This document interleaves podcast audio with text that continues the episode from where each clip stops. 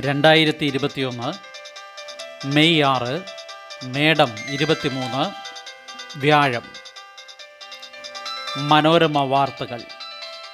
വായിക്കുന്നത് ജി. രവി.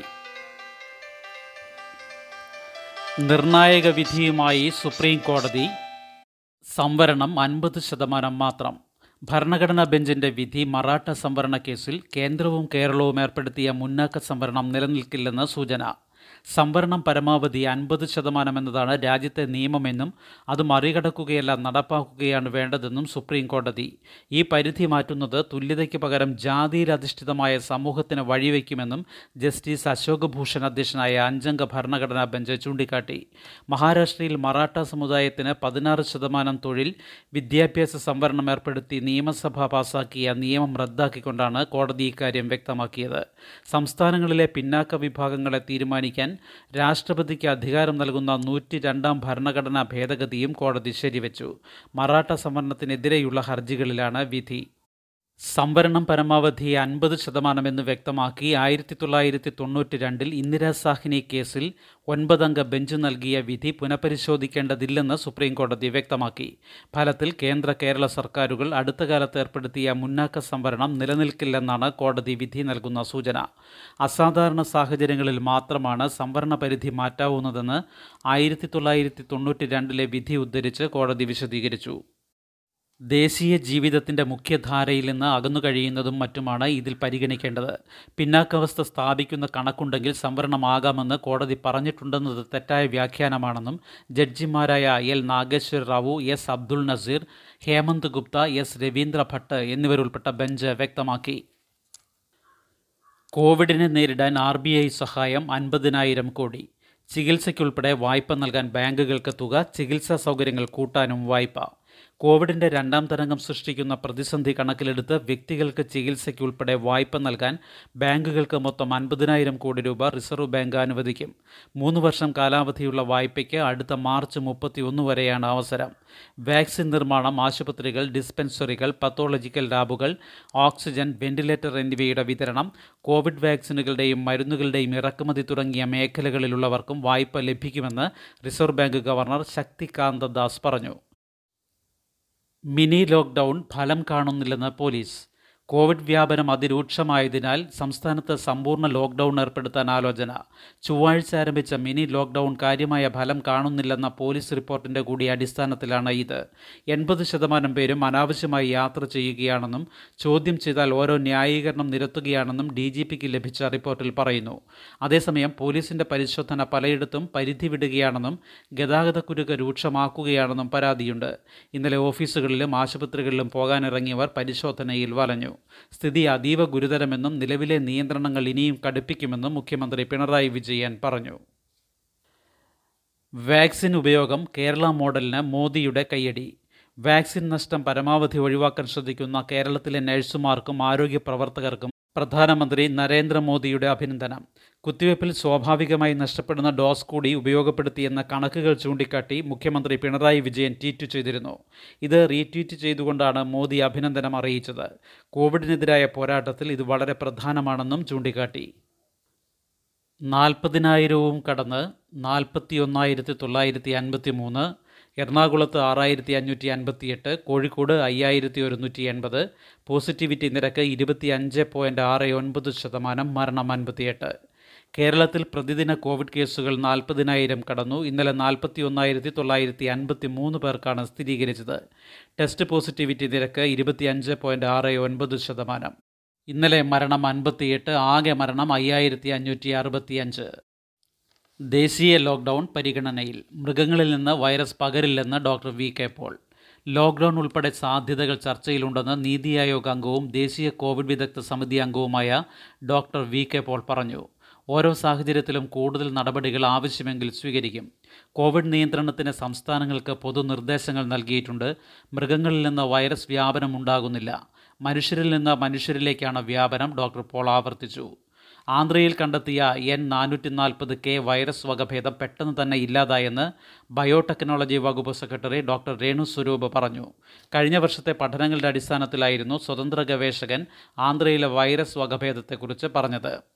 അതിവേഗം വ്യാപിക്കുകയും മാറ്റങ്ങൾക്ക് വിധേയമാകുകയും ചെയ്യുന്ന വൈറസ് വകഭേദങ്ങൾക്ക് അനുസൃതമായി വാക്സിനുകൾ പുതുക്കേണ്ടതുണ്ടെന്ന് കേന്ദ്ര സർക്കാരിന്റെ മുഖ്യ ശാസ്ത്ര ഉപദേഷ്ടാവ് കെ. വിജയരാഘവൻ പറഞ്ഞു.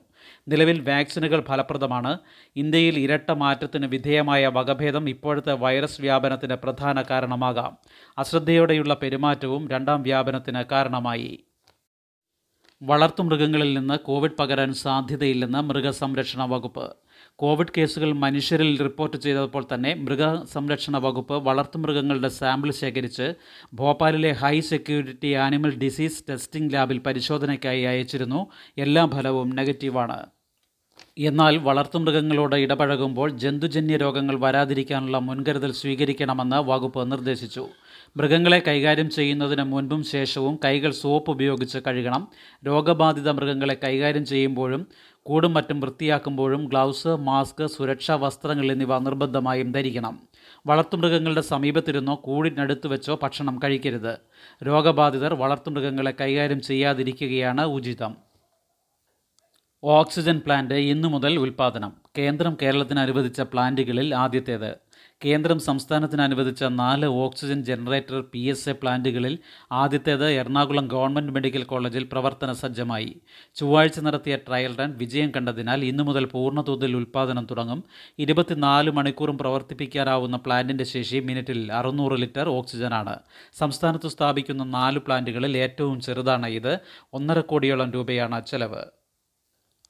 ഓക്സിജൻ ശേഖരം കുറയുന്നു. കേന്ദ്ര സഹായം വേണമെന്ന് മുഖ്യമന്ത്രി കോവിഡ് രോഗികളുടെ എണ്ണം ദിനംപ്രതി ഉയരുന്ന സാഹചര്യത്തിൽ സംസ്ഥാനത്തെ ഓക്സിജൻ ശേഖരം വളരെ വേഗം കുറയുകയാണെന്ന് മുഖ്യമന്ത്രി പിണറായി വിജയൻ. ഈ സാഹചര്യത്തിൽ കേന്ദ്ര സഹായം ആവശ്യമാണ്. ഇറക്കുമതി ചെയ്യുന്ന ദ്രവീകൃത മെഡിക്കൽ ഓക്സിജനിൽ ആയിരം ടൺ കേരളത്തിന് അനുവദിക്കണമെന്നാവശ്യപ്പെട്ട് പ്രധാനമന്ത്രിക്ക് കത്തയച്ചു. ഇപ്പോൾ ഇറക്കുമതി ചെയ്യുന്ന വിഹിതത്തിൽ നിന്ന് അഞ്ഞൂറ് മെട്രിക് ടൺ ആദ്യ ഗഡുവായി അനുവദിക്കണം. അടുത്ത ഘട്ടത്തിൽ അഞ്ഞൂറ് ടൺ കൂടി നൽകണം. കേരളത്തിനടുത്തുള്ള ഏതെങ്കിലും സ്റ്റീൽ പ്ലാന്റിൽ നിന്ന് അഞ്ഞൂറ് ടൺ അനുവദിക്കുന്ന കാര്യവും പരിഗണിക്കാവുന്നതാണ്. കഴിയാവുന്നത്ര ഓക്സിജൻ ടാങ്കറുകൾ പി എസ് എ പ്ലാന്റുകൾ ഓക്സിജൻ കോൺസെൻട്രേറ്ററുകൾ വെന്റിലേറ്ററുകൾ എന്നിവ മുൻഗണനാടിസ്ഥാനത്തിൽ അനുവദിക്കണമെന്നും മുഖ്യമന്ത്രി ആവശ്യപ്പെട്ടു. വാക്സിനേഷനിൽ രണ്ടാം ഡോസുകാർക്ക് മുൻഗണന. കോവിഡ് ബാധിതരുടെ എണ്ണം കുതിച്ചുയരുന്ന സാഹചര്യത്തിൽ ലോഡ്ജ് ഹോസ്റ്റലുകൾ എന്നിവ പ്രാഥമിക ചികിത്സയ്ക്കുള്ള സി എഫ് എൽ ടി സികളാക്കി മാറ്റുമെന്ന് മുഖ്യമന്ത്രി പിണറായി വിജയൻ. മെഡിക്കൽ കൗൺസിൽ അടക്കമുള്ളവയിൽ രജിസ്റ്റർ ചെയ്യാൻ കാത്തുനിൽക്കുന്ന ആരോഗ്യ പ്രവർത്തകർക്ക് താൽക്കാലിക രജിസ്ട്രേഷൻ നൽകാൻ നിർദ്ദേശം നൽകി. K M S C L consumer fed Supplyco തുടങ്ങിയ സർക്കാർ ഏജൻസികൾക്ക് പുറമെ സ്വകാര്യ ഏജൻസികൾ എൻ ജി ഒകൾ രാഷ്ട്രീയ പാർട്ടികൾ വിദേശത്ത് രജിസ്റ്റർ ചെയ്ത മലയാളി അസോസിയേഷനുകൾ എന്നിവയ്ക്കും അംഗീകൃത റിലീഫ് ഏജൻസികളായി പ്രവർത്തിക്കാൻ അനുമതി നൽകി. ഇവർക്ക് ദുരിതാശ്വാസ സഹായങ്ങൾ നേരിട്ടോ സർക്കാർ ഏജൻസികൾ മുഖേനയോ റവന്യൂ ആരോഗ്യ വകുപ്പുകൾ മുഖേനയോ വിതരണം ചെയ്യാം. സംസ്ഥാന സർക്കാർ ഓർഡർ നൽകിയ വാക്സിൻ ലഭിക്കുന്നതനുസരിച്ചാവും പതിനെട്ട് നാൽപ്പത്തി അഞ്ച് പ്രായപരിധിയിലുള്ളവർക്ക് വിതരണം ചെയ്യുക. ഈ വിഭാഗത്തിൽ മറ്റ് രോഗങ്ങളുള്ളവർക്ക് മുൻഗണന. ഇപ്പോഴുള്ള വാക്സിൻ വിതരണത്തിൽ രണ്ടാം ഡോസ് ലഭിക്കാനുള്ളവർക്കായിരിക്കും മുൻഗണന. എൺപത് വയസ്സിന് മുകളിൽ ഇനിയും ആദ്യ ഡോസ് എടുക്കാനുള്ളവർക്കും മുൻഗണന നൽകും.